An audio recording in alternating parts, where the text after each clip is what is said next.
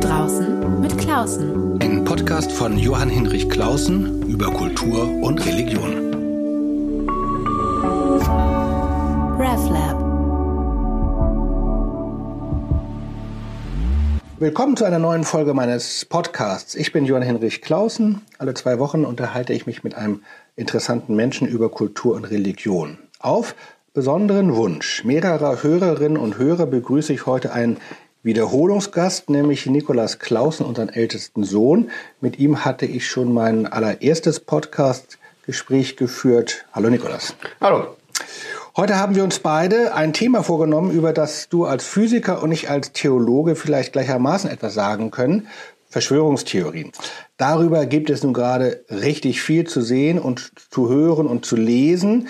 Ähm, manches ist vielleicht schon tausendmal gesagt worden, aber todesmutig wie wir sind, wollen wir doch versuchen, ein paar neue Gedanken oder Einordnungsversuche beizutragen. Also, wie kann man Verschwörungstheorien auch theologisch deuten? Wie kann man sie richtig einschätzen? Das wäre vielleicht nochmal so auch dein Part. Wir gucken mal. Aber wir fangen mal mit einem persönlichen Einstieg an. Du warst bei der ersten Corona-Demonstration in Berlin dabei, nicht dabei, sondern du hast sie beobachtet. Was hast du damals gesehen und vor allem dabei empfunden? Genau.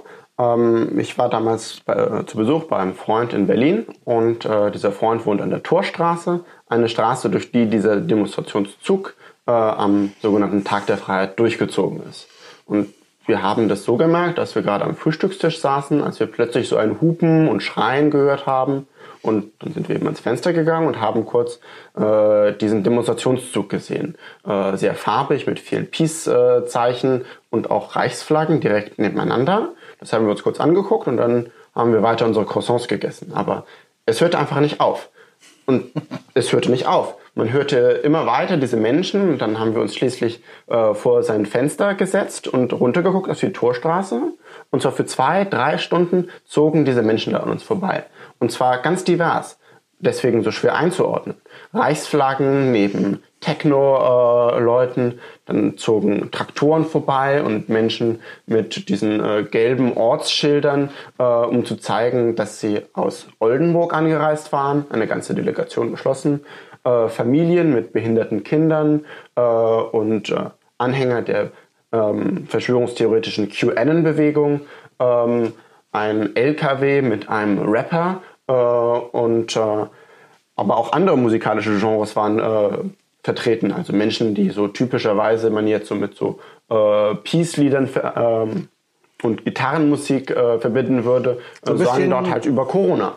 Und war das äh, auch so ein bisschen eine Erweckungsbewegung oder ein bisschen Kirchentagsfeeling? Genau, also einige von diesen Leuten könnte man vielleicht auch so als diesen 70er Jahren Gitarrenpastoren ähm, Flair einordnen. Und andere Leute hatten halt ganz klar irgendwie so rechtsextreme ähm, oder reichsbürgermäßige Symbole äh, mit dabei und andere Leute wiederum ähm, sahen einfach ganz normal aus.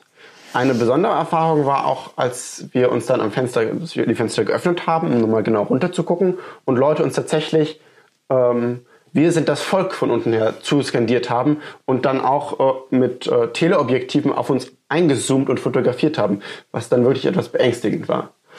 Du bist ein Naturwissenschaftler, äh, arbeitest an einer Doktorarbeit in theoretischer Physik. Das muss dir doch total gegen den Strich gegangen sein. Genau. Als erstes total. Ähm, das macht einen irgendwie echt wütend, äh, wenn man so Leute sieht, die einfach das, was man für richtig und offensichtlich hält, äh, so dreist leugnen und widersprechen. Und ähm, dann habe ich aber versucht, irgendwie einen Schritt zurückzunehmen und von meinen eigenen Emotionen, um diese Menschen oder dieses Phänomen und diese Demonstration besser zu verstehen. Was aber nicht heißt, dass man jetzt Verständnis zeigen muss für die speziellen oder verschwörungstheoretischen äh, Ideen, die diese Menschen propagieren. Aber verstehen, das heißt wissen, warum diese Menschen da sind und was das bedeutet, das möchte ich auf jeden Fall. Nun gibt es dazu jetzt eine ganze Reihe gab es darüber zu lesen, über QAnon, woher das kommt, äh, welche Zusammenhang das mit äh, Impfgegnern hat, äh, wie eben Reichsbürger und sozusagen die rechte äh, Funktionalisierung dann funktioniert hat oder auch noch nicht funktioniert hat. Es ist auch darüber zu lesen gewesen, dass man nicht alle in einen Topf schmeißen kann, dass eben darunter auch Leute waren, die einfach äh, auch ja nachvollziehbarerweise Kritik an bestimmten Formen des Corona-Managements hatten oder richtig in echte Probleme geraten sind, wirtschaftlich, existenziell. Ähm, also da gab es jetzt richtig viel zu lesen und zu sehen So und zu es. hören. Ähm, ich würde erstmal noch mal gucken, wie schätzt man das eigentlich ein? Ich kenne das von mir selber auch. Das ist ein irres Thema. Das ist außergewöhnlich. Das ist verrückt. Das ist laut. Das ist auch beängstigend. Also man denke ja nur mal an diesen vermeintlichen, in Anführungszeichen, Sturm auf den Reichstag. Das löst ja schon mal was aus. Aber kann es nicht auch sein, dass wir dieses Phänomen total überschätzen, bloß weil es jetzt sichtbar geworden ist, obwohl es doch schon lange existiert hat, nur halt irgendwo im Genau, Verborgenen? das ist dann sozusagen auch meine zweite Reaktion darauf gewesen. Also zuerst einmal fragt man sich, oh, wie kann das sein? Äh, befinde ich mich in einer Gesellschaft, in der die Menschen um mich herum alle Verrückte sind?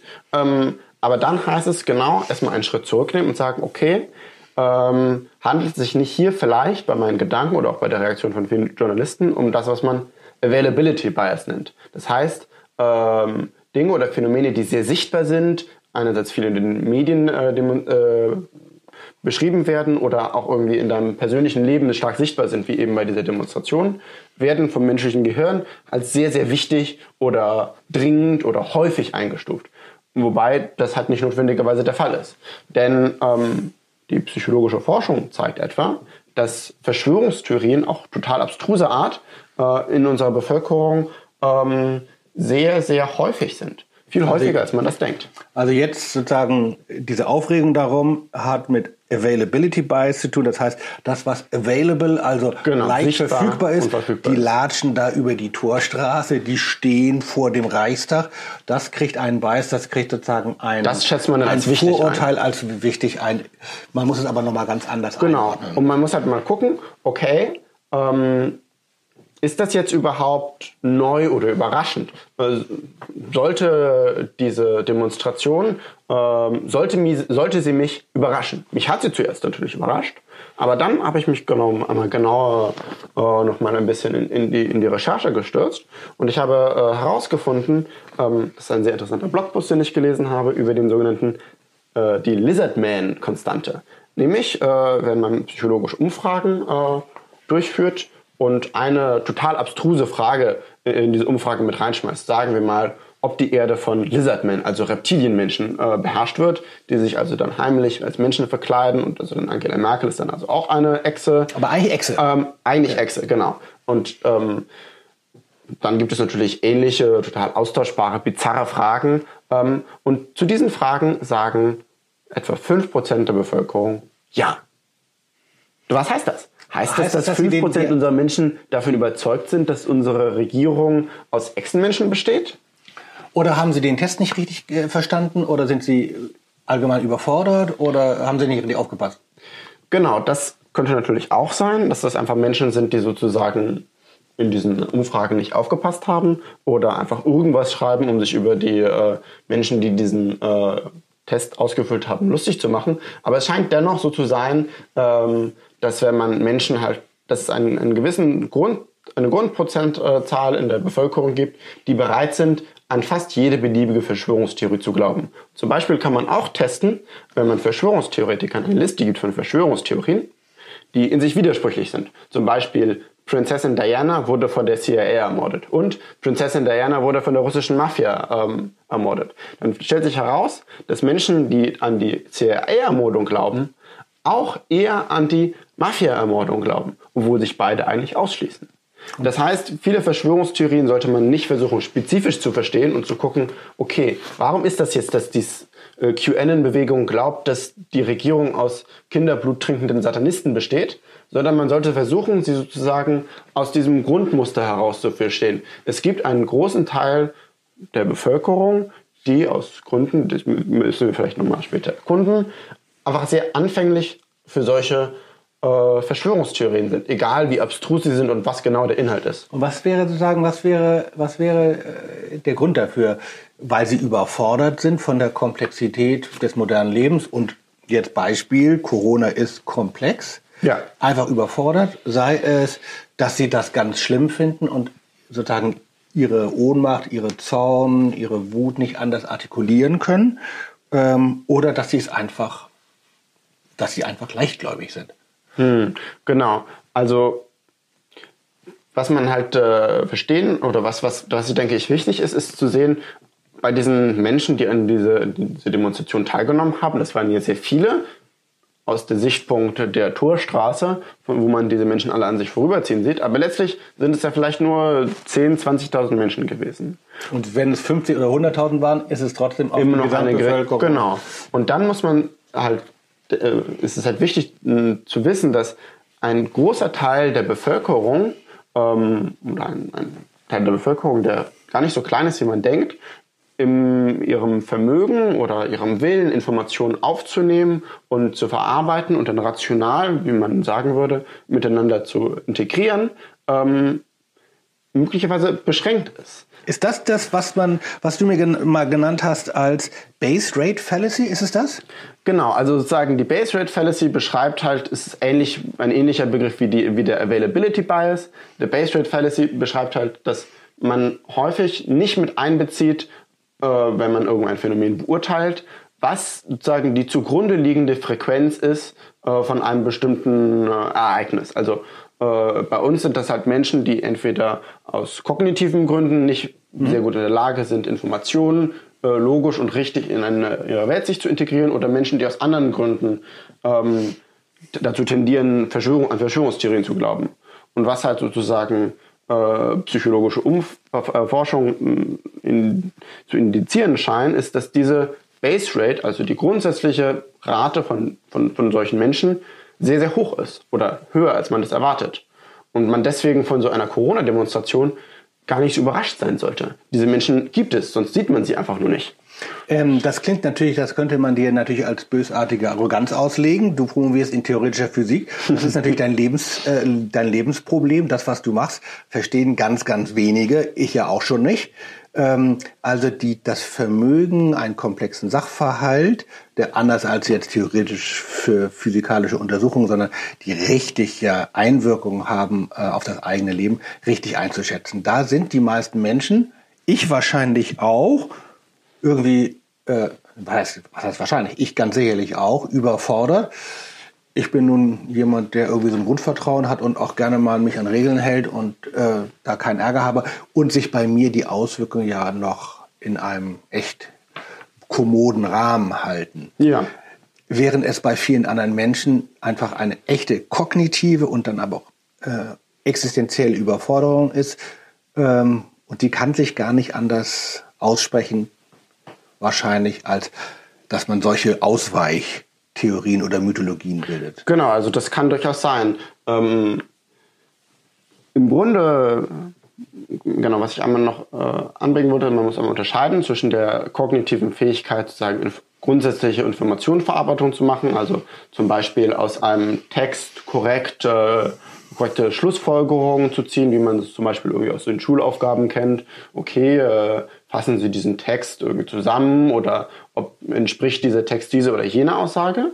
Ähm, und sogar bei solchen Aufgaben scheitern viele Menschen. Ähm, und halt dann, was auch du äh, genau noch angesprochen hast, dem Fakt, dass man in einer komplexen, modernen Gesellschaft, genau, man ist auf Vertrauen angewiesen. Man kann nicht, ich kann das auch nicht, ich kann jetzt nicht äh, plötzlich innerhalb von zwei, äh, drei Monaten Mikrobiologie äh, und Immunologie studieren und Epidemiologie äh, und dann äh, die Statistiken aus Corona äh, äh, bezogen, bezogenen wissenschaftlichen Papers auswerten oder nachprüfen. Es geht genau als, es geht auch um eine Frage von Vertrauen. Und eigentlich müsste man fast fragen, wie kommt es denn, dass ähm, ein so großer, überwiegender Teil der Bevölkerung nicht an Verschwörungstheorien glaubt?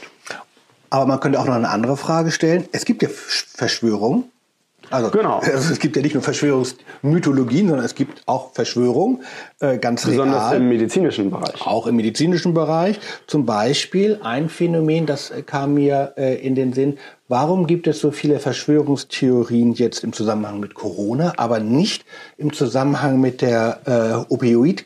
Äh, Katastrophe in den Vereinigten Staaten. Da hat es ja eine massive Verschwörung gegeben von großer Pharma, von einem großen Pharmaunternehmen und anderen auch und ganz, ganz vielen normalen Ärzten. Der gesamte Medizinbereich oder weite Teile des amerikanischen Medizinbereichs haben Menschen unter Drogen gesetzt, massiv, dabei irre Geld verdient und ein unglaubliches Elend ausgeübt. Und mir ist aber nicht bewusst oder nicht bekannt, dass es dagegen eine Verschwörungstheorie gegeben hätte. Ja, das ist eigentlich ganz lustig. Also lustig was du ja da ansprichst, ist genau das. Sozusagen selbst ein rational denkender Mensch ähm, kann leicht Zweifel an, an, an dem, was das medizinische Establishment ihm vorschlägt, haben. Denn wir wissen, dass es Fälle gibt, also die Opioidkrise oder vielleicht 20, 30 Jahre vorher noch ähm, die Frage, ob Tabak Krebs erzeugt. Ähm, wir wissen, dass es diese Verschwörung gibt. Ähm, aber was, glaube ich, den Unterschied ausmacht äh, zwischen dem, ähm, dem Opioid-Skandal und dem Corona-Skandal, ist, ähm, dass diese Opioid-Krise langsam und fast im Verborgenen ablief. In der Unterschicht. In der Unterschied, nein, einerseits das und dann, ähm, dass es sozusagen langsam Stück für Stück äh, passiert ist, während diese Corona-Krise halt so plötzlich über uns hereingebrochen ist. Und ich denke, das ist eine weitere, ein weiterer Effekt, der ähm, sozusagen äh, als, als, als Trigger wirken kann. Ähm, es gibt eine große Anzahl von Menschen, das habe ich ja gesagt, äh, die tendenziell sozusagen die, die verfügbar sind für Verschwörungstheorien, die äh, für sie suszeptibel sind. Ähm, und wenn dann ein plötzliches Ereignis wie die Corona-Krise über uns hereinbricht, dann werden diese Menschen äh, getriggert. Und ich denke, das ist das, was den Unterschied ausmacht bei, zu der, zu der Opioid-Krise in den USA.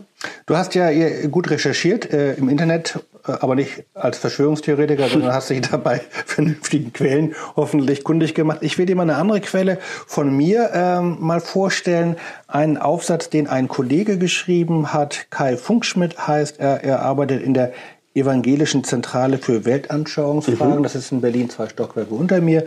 Und die haben einen Materialdienst und dort hat er in der jüngsten Ausgabe einen, wie ich finde, sehr interessanten äh, Artikel geschrieben, in dem er auch, ähnlich wie du, nur mit einer anderen Perspektive versucht, jetzt diese Aufregung um Verschwörungstheorien mal ein bisschen einzuordnen und runterzuholen. Ganz lustig ist, dass er äh, darauf hinweist, dass die, dass die Corona-Proteste ursprünglich links angefangen haben. Also mit Protesten vor der Volksbühne, ähm, also richtig klassisch linkes Berlin und dann aber schnell nach rechts abgewandert sind, so dass man jetzt die absurde Situation hat, dass eben linke Antifaschisten ähm, sozusagen das staatliche Corona-Regime verteidigen und dann eben von äh, rechten Corona-Leugnern als äh, ja, Büttel von An Angela Merkel und Markus Söder beschimpft werden. Also interessante Verschiebung. Ähm, zugleich weist er darauf hin, sozusagen psychologisch, religionspsychologisch, dass solche Verschwörungstheorien, Mythologien eben nicht die Aufgabe haben, etwas zu erklären oder andere konstruktiv bessere Maßnahmen vorzuschlagen, sondern sie dienen der Überwindung von Ohnmachtsgefühlen. Da kommt etwas auf mich zu, das schadet mir. Ich überwinde dieses Gefühl von Ohnmacht und Zorn, indem ich eine solche Theorie aufstelle. das Und ist plausibel. Und das beginnt schon, das ist ein ganz menschlicher Prozess. Äh, Das passiert schon ganz einfach, wenn man als Schüler eine schlechte Arbeit geschrieben hat. Da sagt man nicht, oh, ich habe schlecht gelernt oder ich bin, bin zu dumm, sondern man sagt, die Lehrerin hatte was gegen mich. Schon ist sozusagen eine Verschwörungstheorie aufgebaut und man hat es sozusagen gebannt, das Problem. Genau.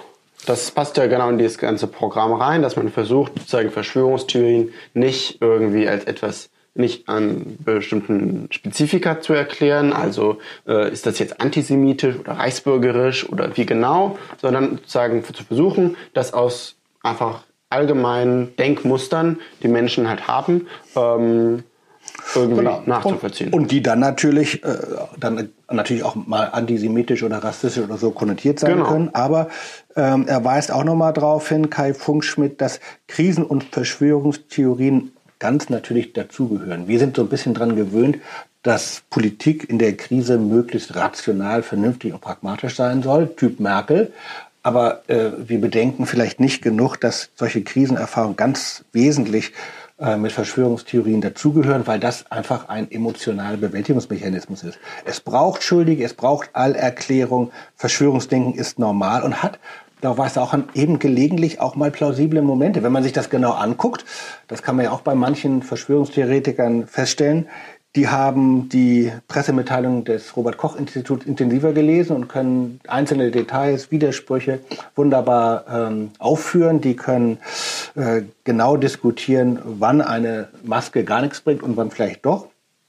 Also das fand ich auch nochmal interessant. Es gibt eben auch plausible Momente bei Verschwörungstheorien, die durchaus ernst zu nehmen sind. Ja, sicher. Und es ist ja auch einfach so, also wir sind das ja vielleicht nicht mehr so gewöhnt, weil ähm, so letzten meinem, meiner Lebenszeit jetzt keine äh, großen Krisen von der Größe eines äh, äh, Weltkrieges oder einer globalen Pandemie über mich hereingebrochen sind. Ähm, aber genau, Krisen und Verschwörungstheorien gehören einander hinzu und die Verschwörungstheorie ist ein Limit, ist eine, eine extrem oder abnormale Form davon, dass wenn irgendwie eine Krise über einen hereinbricht, dass man vielleicht nochmal genau über sich überlegen sollte, ob man existierende äh, Vorstellungen oder existierende Ideen, die man hat, existierende Glaubenssätze, die man hinterfragt. Also zum Beispiel ähm, ist es ja auch so gewesen, dass zu der Corona-Zeit im Februar oder im Januar, ähm, als es in China schon abzusehen war, dass es zu einer globalen Pandemie kommt, ähm, selbst die Regierung äh, in Deutschland noch am Beschwichtigen war. Ähm, und, ähm, und das hat sich auf jeden Fall jetzt geändert. Und das ist auch richtig so. Also eine Krise sollte einen dazu bringen, ähm, seine Vorstellungen zu hinterfragen und möglicherweise radikal zu ändern. Und Verschwörungstheorien sind dann halt eben in dieser Perspektive das, die, ab, die abnormale, der, das Produkt äh, von, von dieser Tendenz. Ja. Einfach sozusagen eine Überreaktion. Genauso wie äh, man von der Überreaktion von des, des Immunsystems sprechen kann, die, die von dem Coronavirus ausgelöst wird. Ich hab, äh, würde jetzt aber gerne mal was vorstellen, mh, was ich dazu mir mal ausgedacht habe, äh, der Versuch einer theologischen Deutung von Corona-Leugnung und Verschwörungstheorien. Und zwar habe ich äh, ganz oft das Bedürfnis bei solchen Debatten wie jetzt über Corona-Demonstrationen, dass wir uns es nicht so leicht machen und sagen, das sind jetzt die armen Irren dort, sondern ich finde es immer noch mal interessant, sich auch eine so verrückte ähm, Gruppe von Menschen anzugucken wie ein Spiegel, in dem man sich selber betrachtet und sich zu fragen, was hat das eigentlich mit uns zu tun? Und ich bin sozusagen auf eine theologische Spur gekommen, die will ich dir mal vorstellen. Ich habe dazu einen kleinen Artikel in der Süddeutschen vor ne, zwei Wochen oder so geschrieben. Äh, und da versuche ich eben diese Form von Corona-Verschwörungstheorien eben auch als ein religiöses Phänomen wahrzunehmen, das aber eben doch auch mit der eigenen christlichen Tradition viel mehr zu tun hat, als man so als ein Lied sein sollte. Jetzt will ich nicht über das Einzelne vom Evangelikalismus in den USA sagen, sondern mal so einen Typ vorstellen. Und zwar den Typus des Apokalyptikers. Apokalypse heißt ja Offenlegung. Es wird etwas offenbar. Und in der Tat ist jede Krise Eine Offenbarung. eine Apokalypse. Also selbst wenn nicht gleich die Welt untergeht, aber es wird etwas enthüllt. Es Ja. zeigt sich etwas. Ähm, und da gibt es eben diesen Typus des Apokalyptikers. Damit meine ich jetzt gar nicht einzelne biblische oder nachbiblische Texte, sondern sozusagen einen Typus, der sich durch die christliche Religionsgeschichte, in anderen Religionen gibt es das aber auch, durchzieht. Und was den auszeichnet, ich habe mal versucht, so ein paar Merkmale äh, aufzuführen. Kannst mal überlegen, was dir dazu einfällt, ob dir das plausibel ist. Also der Apokalyptiker ist erstens ein Mensch, der mitten in höchster und echter Bedrängnis lebt und mitten in höchster und echter Verwirrung. Und um dort hindurchzukommen, sucht er sein Heil in einer eindeutigen, wirklich eindeutigen Erklärung, die aber zugleich ganz geheimnisvoll ist. Also es wird alles erklärt, es bleibt Unwissenheit, was ja sozusagen eines der Hauptprobleme ist in unserem Umgang mit Corona, wir wissen es nicht. Unwissenheit wird aufgelöst, aber zugunsten einer Erklärung, die eben nicht allen zugänglich ist. Und die funktioniert immer nach dem Muster, hinter all den Schrecken steht ein verborgener Plan. Es gibt aber nur wenige, die das durchblicken, die da durchblicken, der Apokalyptiker als metaphysischer Besserwisser. Genau, ansonsten wäre dieser apokalyptische Glaube auch nicht konsistent. Also irgendwie muss sich diese, diese Idee dieses geheimen Plans ja davor schützen, äh, quasi, dass irgendwie alle Menschen um einen herum einem sagen, ob man, dass man noch einen Knall hat und dass man vielleicht von äh, Familienessen äh, zu Familienessen nicht mehr eingeladen wird oder. Ja, ja, also wenn man, äh, man kann dem Apokalyptiker nicht mehr schaden oder den Corona-Leugner, den Verschwörungstheoretiker nicht mehr beleidigen, als zu sagen, das ist ja eine sehr plausible Mainstream-Meinung, die vertreten ja sehr viel. Das möchte er nicht hören, sondern er möchte natürlich hören oder im, in dem Bewusstsein leben, das Gros der Menschheit ist verblendet. Nur ich schaue hindurch. Ich bin, und zwar mixe ich eben, ich verbinde ganz, ganz viele einzelne Details, die für sich vernünftig nachvollziehbar, auch konkret real sind und baue sie zusammen zu einer großen Erklärung, in der am Ende kein Rest Unwissenheit bleibt. Ja, genau. Also äh, das erinnert mich fast äh, an, an das denke ich, ein, ein psychologisches Muster, das genau, das sich immer wieder wiederholt und das sich in verschiedenen religiösen Bewegungen, also sowohl im Christentum als auch in anderen Religionen durchzieht. Aber was, worum mich das fast denken lässt, sind, sind Menschen, die an, ähm, an Schizophrenie erkrankt sind. Auch sie sind in der Lage, sozusagen sehr, sehr perzeptiv verschiedenste Details aufzunehmen. Ähm, aber verbinden sie dann auf eine total äh, wirre Weise äh, und sehen Kausalitäten zwischen Dingen, die einfach nur zufällig gleichzeitig passieren und platzieren sich dann selbst im Zentrum ihres äh, Geschehens, im Zentrum des Geschehens, indem sie dann von der CIA verfolgt werden oder, oder von, äh, von äh, den Juden, je nachdem, in welchem Jahrhundert sie leben. Ähm, genau, aber das ist interessant. Dieses Denkmuster und dieses, dieses Muster, das zieht sich häufig durch und man sieht das immer wieder. Aber was ich ja auch besonders interessant finde, ist, dass es auch Möglichkeiten gibt oder gesellschaftliche Möglichkeiten, diese Denkmuster irgendwie wieder einzufangen, zu institutionalisieren. Ja, da kommen wir gleich drauf. Das Interessante ist, dass natürlich ähm, die apokalyptischen Strömungen in allen Religionen immer da sind, stark sind, wenn Krisen da sind und aber zugleich Religionen immer auch wieder versuchen, sie zurückzudrängen. Das Judentum genau. hat sie relativ stark, wenn ich mich recht entsinne, dann ausgeschieden, äh, nach sozusagen damit verbundenen Volksaufständen gegen die Römer. Äh, das rabbinische Judentum ist nicht apokalyptisch. Im Christentum waren es dann, gibt es natürlich einen breiten Strom und auch sozusagen apokalyptische Grundvorstellungen, die zum Kernbestand des Glaubens gehören, aber natürlich immer auch sozusagen Seitenflügel, die das extrem äh, ausleben und die dann zurückgedrängt wurden von der Kirche. Und zwar, ich glaube, aus zwei nachvollziehbaren und guten Gründen. Erstens, das Problem dieser Form von Apokalyptik besteht darin, ähm, dass der Dualismus so streng ist zwischen dem Bösen und dem Guten, dass das Böse fast mehr Aufmerksamkeit und fast mehr ähm, ähm, Wertigkeit bekommt als das Gute als das ist der auf jeden Teufel, Fall viel mehr spannend, also spannender. Teufel ist der Teufel ist interessanter als der liebe Gott, die Hölle als äh, der Himmel. Das das eine und das zweite ist eben ein ethisches Problem. Ähm, wenn eben zwischen Gut und Böse so hart aufgeteilt wird, dann ist das ganz schwer, Mitleid, Empathie für andere zu entwickeln. Genau, das, äh, diese Art von Glaubenssystemen werden äh, instabil ähm, und, äh, ja, und gefährden. Ja, und sie verlieren natürlich das Gefühl für die Universalität des Guten, die Universalität Gottes und seines Gebotes, eben auch dann der Nächstenliebe. Und haben dadurch natürlich eine ganz starke, eine ganz starke Einschränkung des Gewaltproblem, des Gewaltpotenzials von Religion verloren.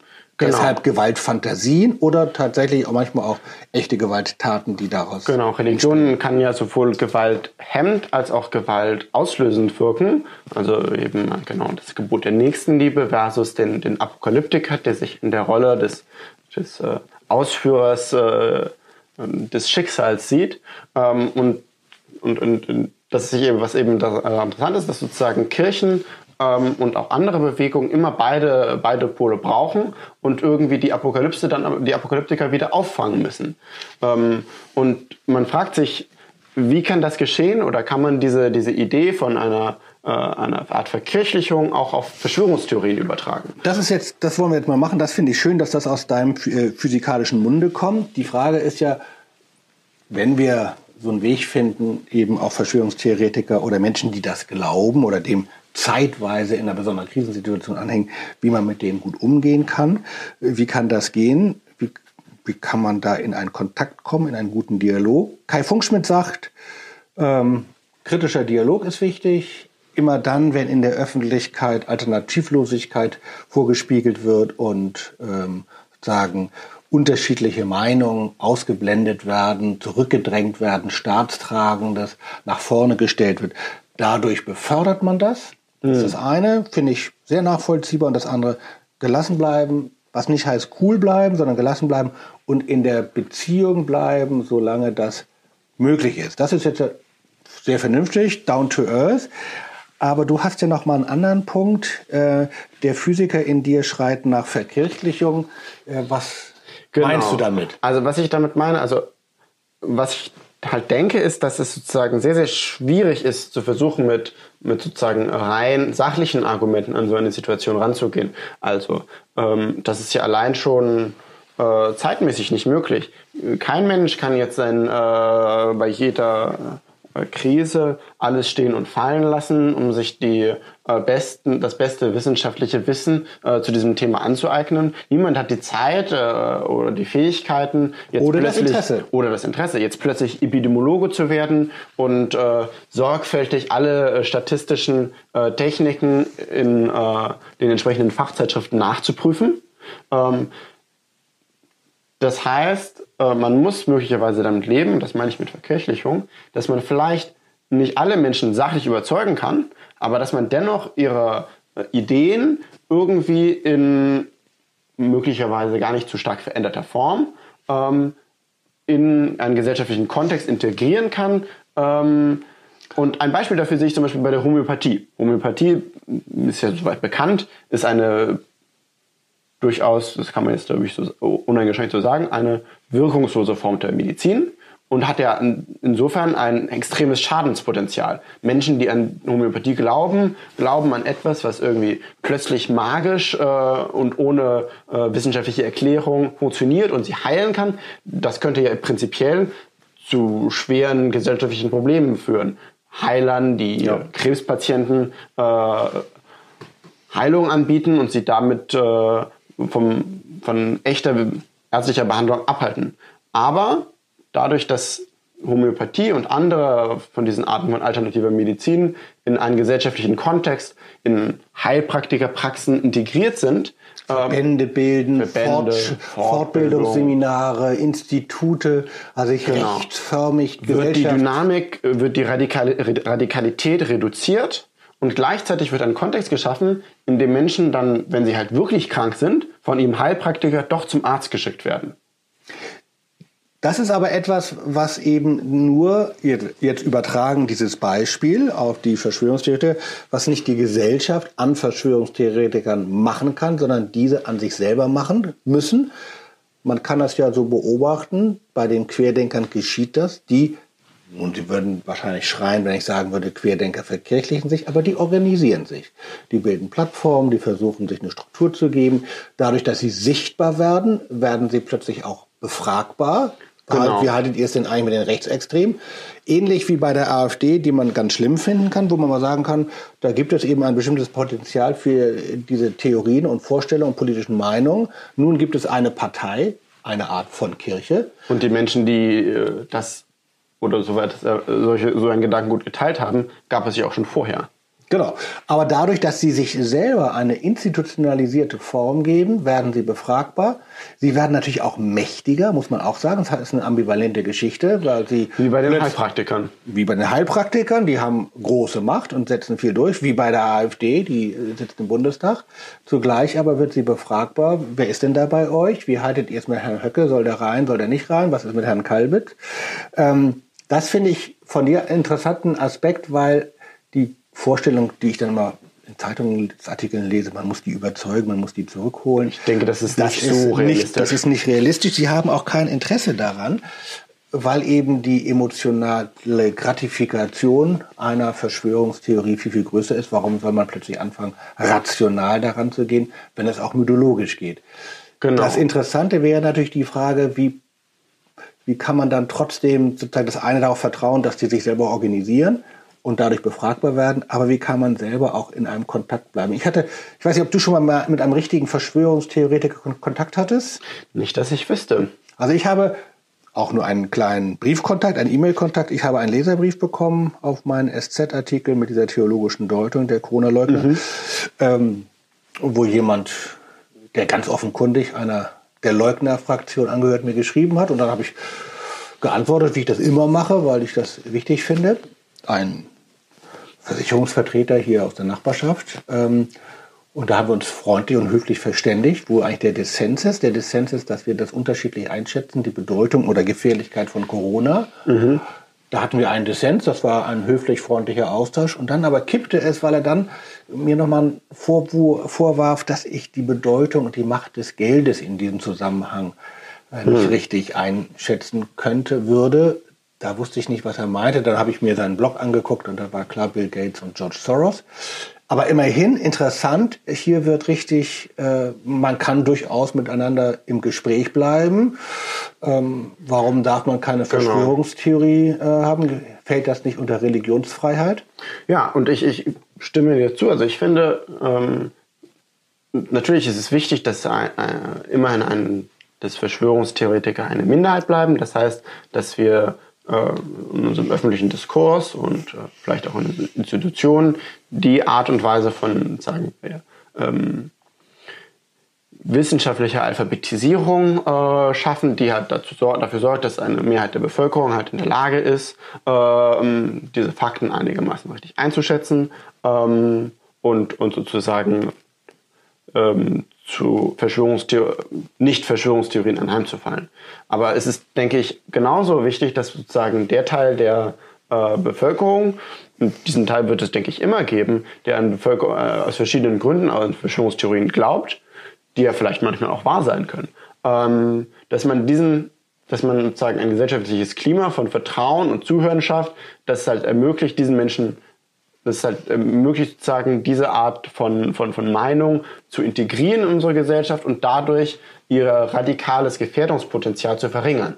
Wenn jemand, es mag ja sein, dass jemand vielleicht jetzt glaubt, dass die Regierung äh, von Satanisten infiltriert ist. Aber wenn dieser jemand irgendwie gesellschaftlich integriert ist, immer noch bei seiner Familie zum Essen kommen muss, immer noch zum, wenn zum Essen kommt, dann, dann ist das jemand, der viel, viel weniger äh, Schaden anrichten kann, äh, als jemand, ähm, der sozusagen gesellschaftlich isoliert ist. Das führt uns am Schluss eigentlich dann sinnvollerweise zu der Frage, wie gehen wir denn damit um? Also nicht nur, was sind das für Spinner? Äh, das ist eine unproduktive Fragestellung, sondern hm. wie gehen wir damit um?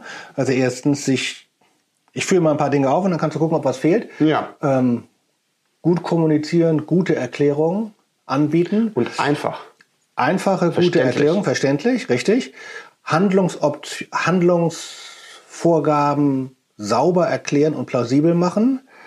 Fehler eingestehen. Ähm, zu sagen, wir wissen nicht alles, aber das ist das, was wir wissen, deshalb folgende, mhm. folgende Konsequenzen dann aber auch äh, Menschen aus der, dieser Opferrolle rausholen, die Möglichkeit geben, sich daran zu beteiligen. und Beteiligung. Genau. Ähm, genau, auch einfach, wenn es darum geht, äh, genau, dass man Menschen in diesen Anweisungen, die man vielleicht geben, die zu geben sind, vielleicht während einer, einer Krise, dass man immer noch Handlungsfreiheit und, ja. und, und äh, ähm, genau, Handlungsfreiheit Menschen lässt. Und dann auch das plausible Moment, an Verschwörungstheorien deutlich zu machen. Zum Beispiel, ich bin jetzt kein Anhänger von Bill Gates Verschwörungstheorien, aber dass sehr reiche äh, Philanthropen zu viel demokratisch nicht legitimierte Macht haben, ist ja ein Thema, über das man mal diskutieren könnte. Ja. Also das auch deutlich zu machen. Und dann das Schwierigste, dauerhaft verlässliche, vertrauensvolle Arbeit zu leisten. Ja, und am Schluss eigentlich in all dieser in diesem offenen kritischen Diskurs und in dieser dauerhaften, alltäglichen, guten Arbeit gelassen bleiben. Genau, und sich nicht verrückt äh, machen zu lassen davon, dass plötzlich so eine Demonstration da vorbeiläuft. Ähm, denn man weiß, und das ist eben das, das, das äh, Beruhigende an diesen, äh, an all dem, was du jetzt erzählt hast über äh, Apokalyptiker und ihre äh, geschichtliche Kontinuität und was ich gesagt habe darüber, dass verschwörungstheoretische Tendenzen sehr viel häufiger sind, als man das denken würde. So irgendwie, es gibt es, gab das schon immer, es gibt es gibt es und es wird es weitergeben, aber wir können damit umgehen ähm, und wir müssen uns jetzt nicht verrückt machen lassen äh, von Geschichten, die journalistisch okay. vielleicht einen irren Wert haben, ähm, weil es super Spaß macht, über äh, satanistische Verschwörungstheorien zu schreiben, die aber vielleicht gar keine so große Bedeutung äh, für das tatsächliche Leben und Handeln der meisten Menschen haben. Und wir wären ja sonst in der Gefahr, in unserer Gegnerschaft zu Verschwörungstheorien selber zu Verschwörungstheoretikern zu werden. Das sollten wir auf keinen Fall tun. So ist es. Vielen Dank, lieber Nikolas, für dieses Gespräch. Wir sind am Ende angekommen. Das hat mir Spaß gemacht. Wir haben den Wunsch einiger Hörerinnen und Hörer der ersten äh, Stunde erfüllt. Wer Lust hat, äh, uns zu schreiben, Kritik, Anregungen, sonst was, dann bitte gerne an kultur.ekd.de und gerne in zwei Wochen wieder. Also, tschüss. RefLab